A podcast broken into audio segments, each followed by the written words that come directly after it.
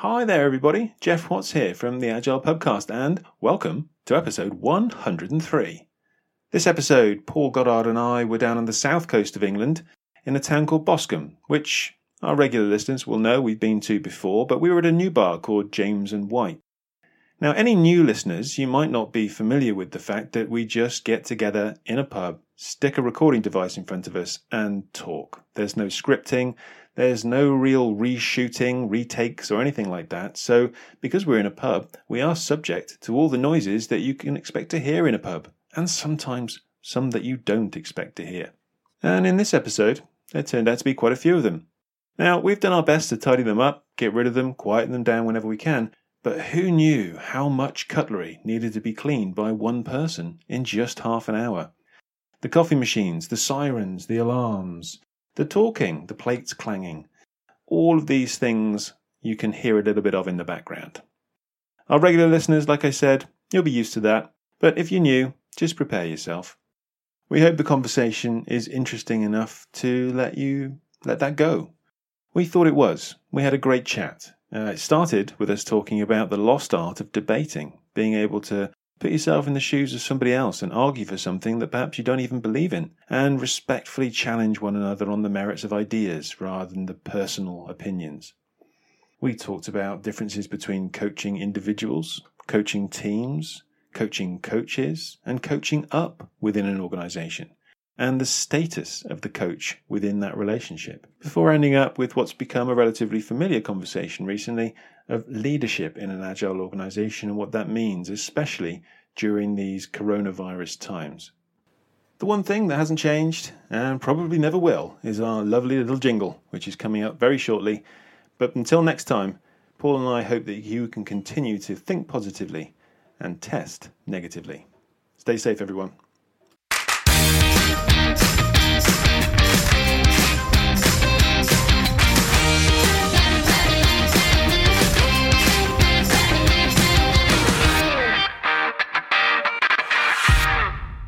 Cheers, mate. Cheers, pal. Cheers, everyone.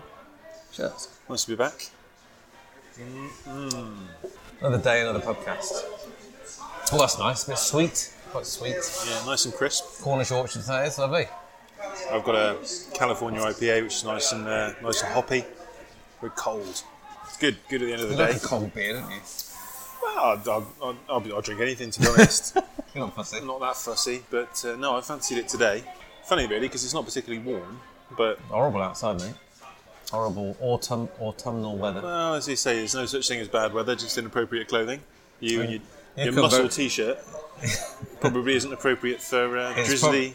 I tell you what, it's- October. It's, a good job that. Um, well, if you are listening to this rather than looking at it on Patreon, then you'll be you'll be better off at this point because uh, I'm not dre- I'm not dressed appropriately right now.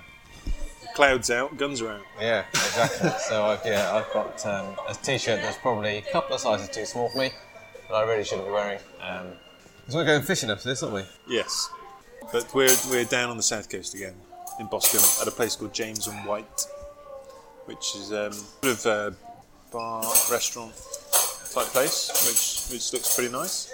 We're, we're grabbing a quick drink at the end of day one of a certified Scrum professional class down the Scrum Master track of the Scrum Alliance's path to CSP. A virtual one, we should say. Yeah, We're not- virtual. We're not teaching in in, uh, in on the south. Well, we were intending to be teaching in person. We had the venue that we use, the lovely venue that we use in, in central London, is COVID secure, has been you know, meets the standards. But since government restrictions have been recently tightened, made it very difficult for people to, to come over from the different countries that they were booked from without having to quarantine and quarantine on the way back. So made it impractical. So we have moved it online for the first time. And uh, yeah, after this, we're going to do some night fishing in the rain. in the rain. Looking forward to that. Yeah, we, will catch something. No, today went well though. I thought. I think so. Was, um, we had to adjust a lot of things to an online audience, to an online setting, but in the main, I think it, it was okay. Yeah, I think it was a pleasant surprise, really. Um, feedback was good. Yeah. What would you say was the most pleasantly surprising part of the day? I enjoyed. So what we do a lot of, a lot more of in our CSP class is um, one-to-one feedback. So if this is an in-person course, Geoff, Geoff and I would be generally walking around observing a lot more than we would do in our other courses. But we, we tend to set up exercises, ask people to facilitate, lead them as a practitioner, and then we give them some kind of structured feedback based on that. So we did a lot of that today, but we had to do it virtually. Through kind of private messages really on, on the Zoom chat. And the feedback we got we kept getting feedback one to one you know privately um, feedback saying thanks very much this is really valuable.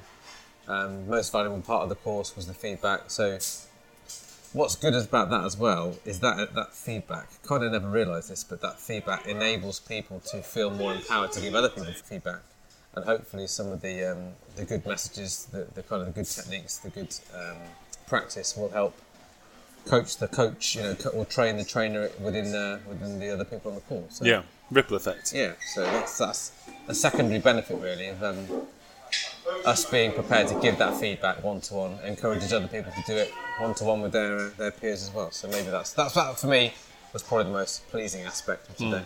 What about you? Um, I was pleasantly surprised with how the the debate went.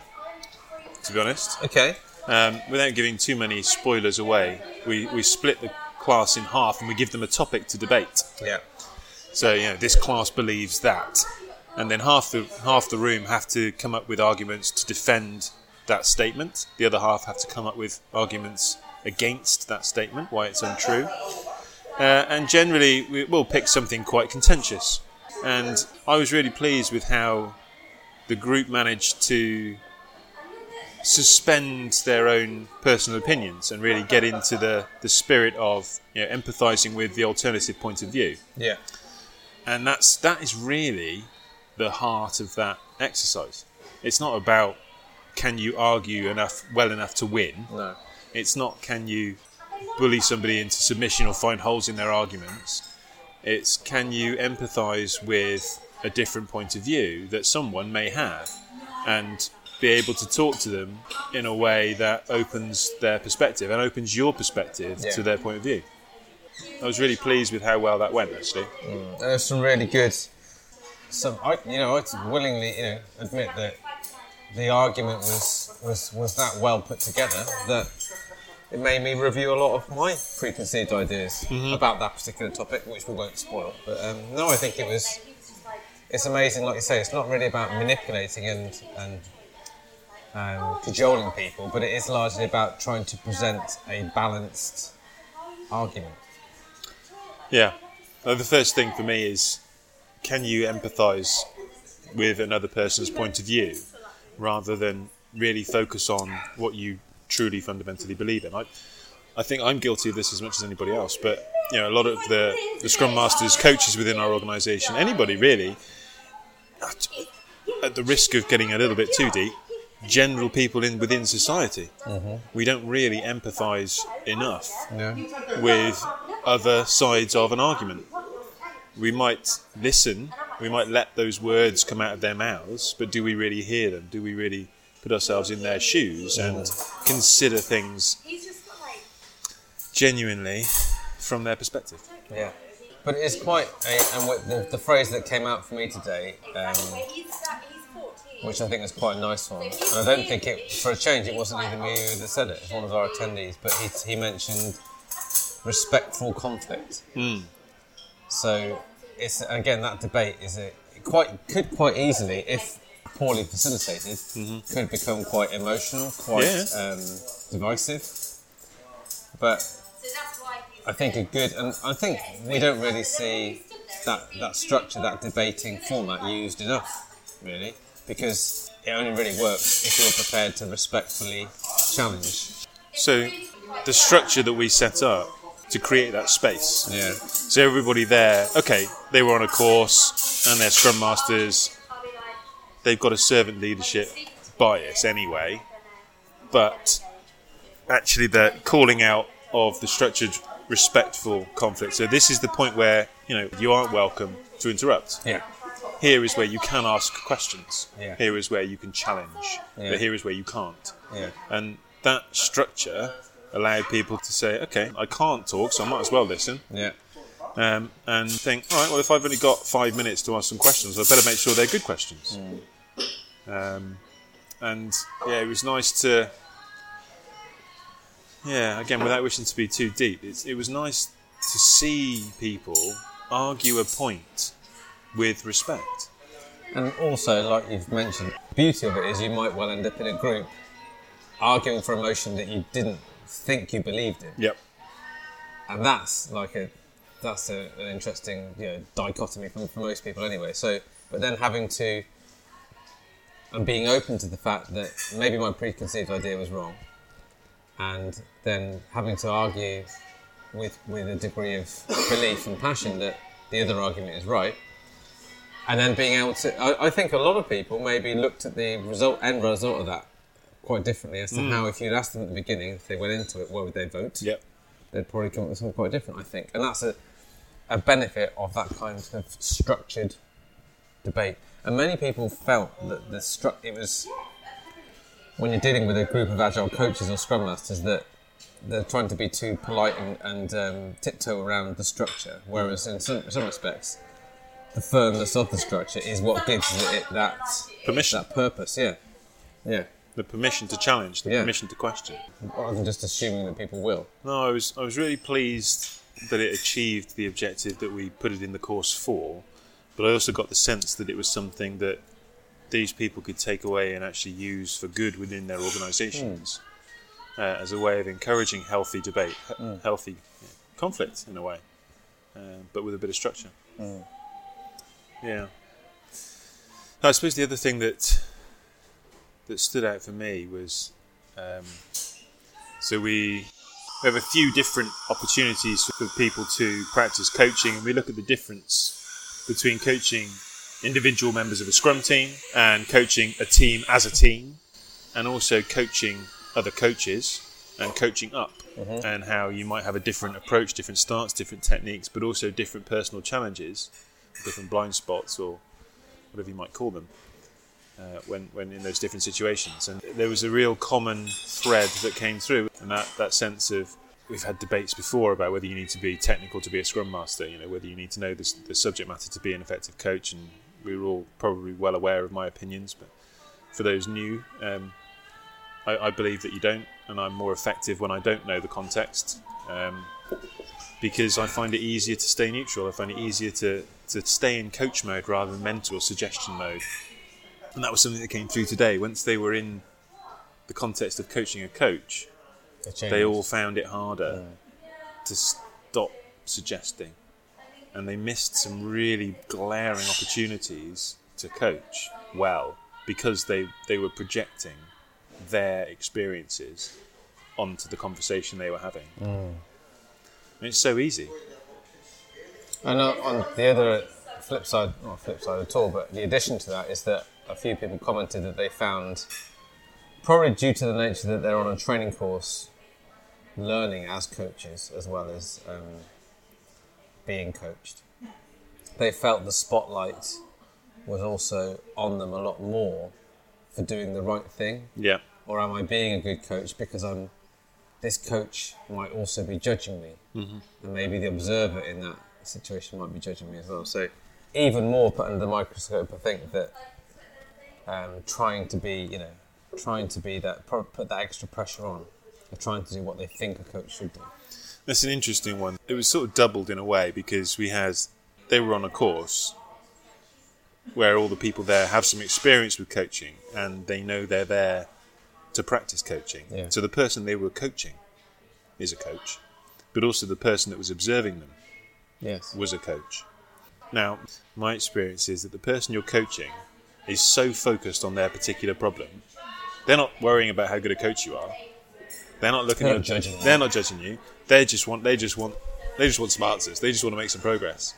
The observer, maybe, but that's where the that's where the value comes. But that's what you said today. You you called out. You said the imposter syndrome, but it is basically it's a huge spotlight on you, me, whoever, that I'm going to get called out. Yeah.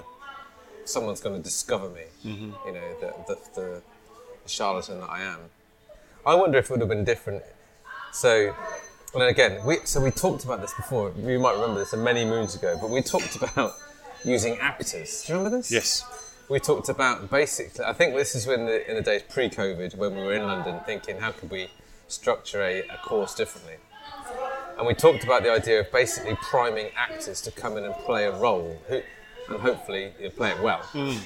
as someone who has an issue. So, and my reason for saying that is if, if you had someone there who wasn't a coach, um, wasn't trying to coach someone within Yep. a software organisation, maybe it's a head teacher of a school, or maybe it's you know you know a, the parent of a kid at the school football team, whatever. But you know, you try change the circumstances, change the difference, whether people would be able to step out of that their current paradigm more easily and be more natural. Yeah. But is that of any use to them if they're going to go back to the, their Probably environment not. No. when the, that's, They those are, are- the people that, that they're going to be coaching? So it's about being aware of it and trying to find out what the triggers are. So, okay, maybe it's about the fact that I'm worried that I'm not going to be perfect, that I'm going to be judged. But actually, the observer isn't judging them, they're offering some feedback that they can use to get better. And without that, they're, they're just going to be blind to their blind spots uh, or blind to their habits. So this question, we'll add it in here because I don't think we really had time for this today, just due to the nature of online training generally being difficult to time box anyway. But the other element to this question, the supervision question, mm. was coaching up. What's your opinion on how does a coach coach differently? Surely imposter syndrome is also going to kick in there if I think that I'm being judged by maybe someone who's paying my wages or responsible for my career development at the senior level. Would I coach differently? just speaking from my own experience, I don't think it is for me, but I think it can be for the person that I'm coaching. Right. So I was happy coaching any level within the organisation that I've been in. It's whether the person that I'm coaching sees our relationship as safe enough for them to be vulnerable with me. So it's sort of a bit of your status thing, really. Is that can I admit to somebody more junior than me that I don't know how to deal with this? That I have thought processes, patterns, hang-ups that are that are blinding me to what I would like to be able to do. And some people with their with their rank will feel uncomfortable with that, and they would want someone on their level to be vulnerable in that way. We talk a lot about when you're in that exec level, that C level, there is an element of acting up yourself, about being, if there's a status divide between the person you're hmm. coaching high status and you very inferior low status, yes, you're expecting them to perhaps drop that down, appear a bit more vulnerable, but that probably has to be matched by you, you know, kind of playing that role in a bit more of a forthright, authoritative way, possibly. One of the common threads that comes up in a number of different areas is expectations. Right. And so, am I expecting that I am going to be coaching that person? Or am I trying to influence them? Mm. Is that person seeing me as a coach and having that clarity about, well, what, what is the dynamic here? Because if we're both on the same page, that I'm not here to give you an opinion, I'm not here to tell you what to do, I'm not here to judge your solution, I'm here to help you understand your situation, come up with some options, evaluate them, and make a decision that you think is you know, the best that you can do right now, then there's safety. And that, that doesn't really matter about the relationships because I've got confidentiality, I've got I've got all the eth- codes of ethics built in, so there's no there's no conflict of interest there. Um, if there is a conflict of interest, then we need to name it and we need to work out if we can deal with it. If we can't deal with it, we work out another way of somebody else helping out. But I, I don't necessarily think it's acting up in terms of my seniority. I would say acting up in terms of my confidence about the coaching process. So I'm much more confident that the coaching process is solid mm. and I trust the process. And I'm very, very aware and confident in my role in that process. I'm clear as to what I am doing. Surely the other party What- needs to be. yeah, yeah, yeah. But this is in terms of me acting up, in terms of status. I'm very, very certain that I know coaching works. I know what my role in that process is. I know where my boundaries are. And I know how important it is for us to be clear on what our agreement is. Hmm. And that's a level of confidence hmm. in terms of status. Yeah. I'm, I'm So confident. it's not necessarily about knowledge of the company No. or knowledge of what they should or shouldn't do. It's about knowledge of what I'm capable of and what's what, what's within my remit. Yeah. Okay. In my opinion. Yep. I get that. and that's that's how I tend to play things. And I, I, I can move from industry to industry. Like I said, I've never I never knew how a telephone worked. I never knew how pharmaceuticals were developed. I've never known the intri- intricacies of insurance. I don't know any of these things, but I can coach those people. So it just made me think of something else. Do you do you see it as? I wonder if you. This is a bit meta, but whether you go beyond that process, whether you don't think about think about it as a process anymore. No, I do. You Uh, do. I- You yeah. consciously check in with yourself. Yeah. Otherwise, I if I don't, I worry that I will slip into problem-solving mode. Okay. Because even though coaching is something that I, I believe is in my core, equally I am a people pleaser. Equally, I am impatient. I am Yeah. I am a type A person. So if I don't check myself, those traits will bubble up. I will want to solve their problems quickly Mm. because I want to please them. I don't like waste, mm. and I'm impatient. Okay. Fair enough. So no, I I do consciously treat it as a mode, as a as a as a role. Mm. I'm not always going to be a coach, even in a coaching relationship. In my coaching contracts that I'll, I'll have someone sign before I work with them, Yeah. it will say there will be times in our relationship when I may, at your request, Yeah. play the role of mentor. But that will be very explicit. Yeah. We will call it out. Makes me think about Lee, Sim- Lee Simpson. You know Lee? Yep. Lee Simpson, comedy store player, Legend. very uh, funny man as well as another number of things. Lee's one of the only comedy store players who does both what I'd say is serious improv, Okay. and he also does comedy improv. I asked him about that, and he said it is literally, it is like a mode that he puts himself in. So when he's within the four walls of the comedy store, Yeah. he knows that the mode is different. He knows the environment's different, and he tailors how he works to that. But then he'll go to a he'll do a dramatic arts performance on kind of death and oh, there's something quite serious or Yeah. some kind of social issue, and you just adapt and you, but you consciously check in and check out Yeah. of, of various modes. And I, I never assumed it would be like. Well, uh, I, when I'm working with leaders, this is a conversation that we have, quite an explicit conversation. It's not that there is a right way to be an agile leader as such.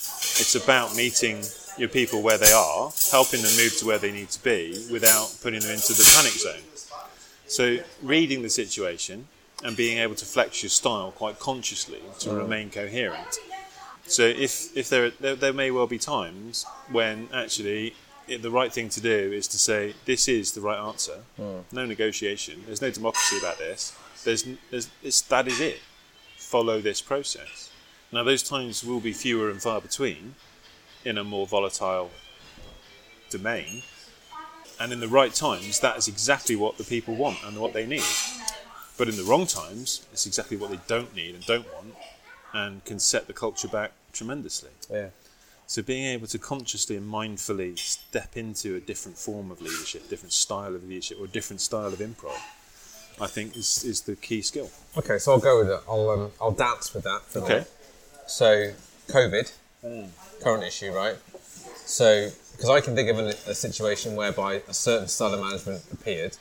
I won't say what it is now, but COVID happens. What are people looking for? Do you, and, and, it's very easy. It's difficult to say them because it's we are six months on. Yeah, Those things have transpired and. But at the time, there's a lot of uncertainty. People fearing for maybe their jobs or for direction, whatever. Yeah. But I know, so one company that basically, it seems to me the default would be take control, mm-hmm. give direct, give leadership, give, give strong. "Mm, we'll get through this. Yeah. But this particular company's response was quite different. They were like saying, "Okay, so how do you, as teams, want to deal with this?" And they just kind of basically organised their own practices, set themselves up at home, and things happened. And some teams did it this way, some teams did that, and they kind of, but things just kind of carried on. Some stayed in the office, some didn't. No, they didn't have that choice. Right. So that was So they were very firm about some things. yes, This But is a constraint. This is a boundary. yeah, You must stop coming office is the office. closed. Yeah. That was that was a non-negotiable. Yeah. It was very firm. It was a clear directive. okay, That's a directive form of leadership. yeah, All right. And that provides some level of certainty. It Yeah. provides some level of clarity and assurance and yeah. safety. Yeah, Um, but where where there isn't a clear right answer, Okay. then autonomy is allowed to continue. So within these boundaries, you can still choose how you want to deal with this particular situation. And so that's where that's what I'm talking about that contextual thing. So even in that particular moment, it wasn't about one form of leadership. It was about one form of leadership for that aspect, Yeah. and another Oh, form of leadership for this aspect. Right. And being able to flex that genuinely with confidence is is a key skill these days, Mm. in my opinion. Yeah, yeah. So it's almost having, almost being able to simultaneously play different roles and, and say different things as a leader, depending on who you're speaking to, depending on the type of problem, or depending Yeah. on the situation. At the same time.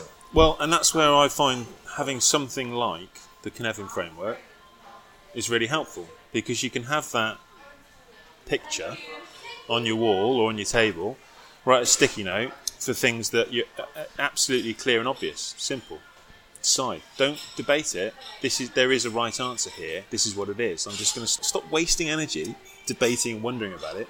Bang. But it's quite easy to assume that once you're in that, Yes. that, that everything is there. Yes. Everything around us is chaotic. We must do everything very chaotically, or Yes. whatever it might be. yeah, I'll be careful about using the word chaotic, but the the um, the, the the trap that some leaders fell into is thinking I now have an excuse to reduce the anxiety, reduce the ambiguity by telling people because they just want some certainty. Yeah. And so it was an excuse to uh, indulge themselves in their command and control behaviours and take more autonomy away from the team than, than was due. So in certain circumstances, actually not allowing autonomy was the right thing for Yeah. everyone's Yeah, benefit. yeah, yeah. But the aware, I'll say self-aware, emotionally aware, the leaders were, were quite conscious about where those boundaries should be. Yeah. And that's tough. It is tough. Especially when there's multiple different things going on for different people. Yeah. Complex system, right? But we treat everyone the same by treating them all differently. Yeah. But I, was- I remember saying this. Maybe this was on the podcast. Maybe this was in one of our social distance in things. Um, we had a conversation with my daughter about this, So my daughter's doing A levels, so she's about to turn eighteen. She's those final exams before you go to university, and the back in March, April, the government said quite clearly, you will not be taking exams this summer. Mm. That was a quite a clear directive. No negotiation. We're going to tell you you're not taking exams. Now my daughter's response was, "Okay, but what do I do? Mm. What What's the replacement?" Now they didn't have an answer for that. That doesn't mean they shouldn't have waited until they had an answer before deciding it, because they still had more time to work out what the solution would be. They just knew it was the right thing to do was to say no exams. Mm. We will figure out the rest of it later. Yeah. We will explore that, but let's just get some certainty about this. Yeah. And I think that level of contextualization and you know, disambiguation, I think, is a good thing. Mm. You know, just split it up into smaller parts. This is clarity. This is some exploration. This is some experimentation. Yeah, yeah. It's like the idea of national lockdowns and local lockdowns. We have some you know, some centralised decisions, but equally we have some localised decisions. That's that's a good thing. That's a Yeah. normal thing. It's a balanced thing. But yet the message coming back is it's mixed, mixed. Yeah. From the certainly from the press, is that the public are confused.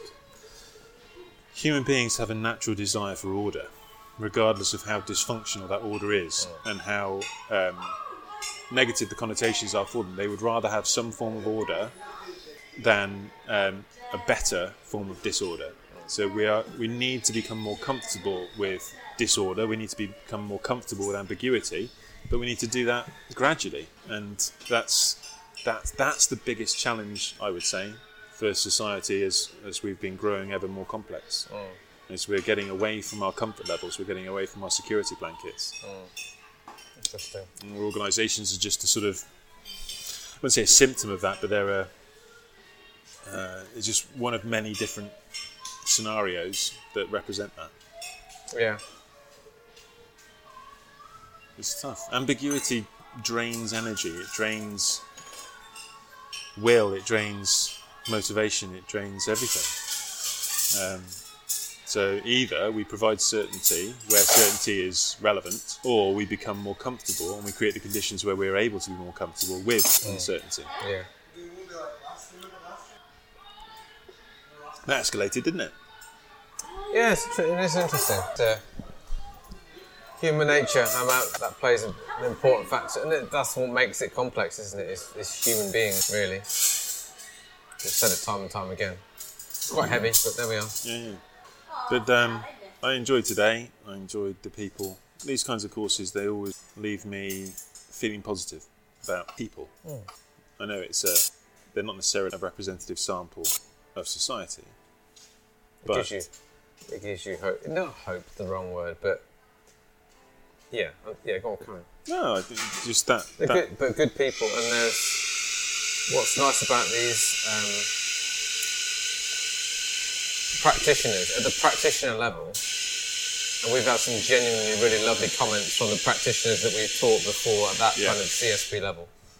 Um, and you do generally meet you, you meet people who are really, dare I say it, it's a phrase, it's a slogan, but they are transforming their, their companies. Mm-hmm. They're actively trying to change how not just they work, but they're trying to change how the people, people around them work. When you're not strong, like Bill Withers said, yeah. lean on me. Hmm. we do some karaoke to finish off with. No, that's not good. No, maybe not. So yeah, let's make the most of this because who knows? This might be. Well, this is it. With all joking aside, we might find local or national changes to existing rules might come in, but and might you know that certainty. Certain rules might come into place that we can't argue, Yeah. that we can't flex on. There's. Um, I remember when I was over in the states a while ago. I was at a sports bar, yeah, and there was a, you know, these framed sports shirts on the walls and stuff, and some slogans and things. And there was one which really stuck in my mind, which was, "How hard would you play if you knew this was your last game?" yeah, And I, I think there's an element of that in Scrum, that we have our sprints. Okay, it needs to be sustainable, but I think treating every sprint like it's your last one, treating every pubcast like it's your last one. You don't leave anything in your locker. no, Go for it, that's true. because this might be the last pubcast we do. Who knows? Hmm. Yeah. Anyway, I'll, I'll stop now. No, it's good. was- it's, it's a good point. It was a good chat. Good chat. Hopefully we'll uh, We'll be back. catch. With that said, we'll be back we'll be back. Somehow we'll be back. in some way, shape, or form. Cheers, mate. Cheers, pal. Cheers, everybody.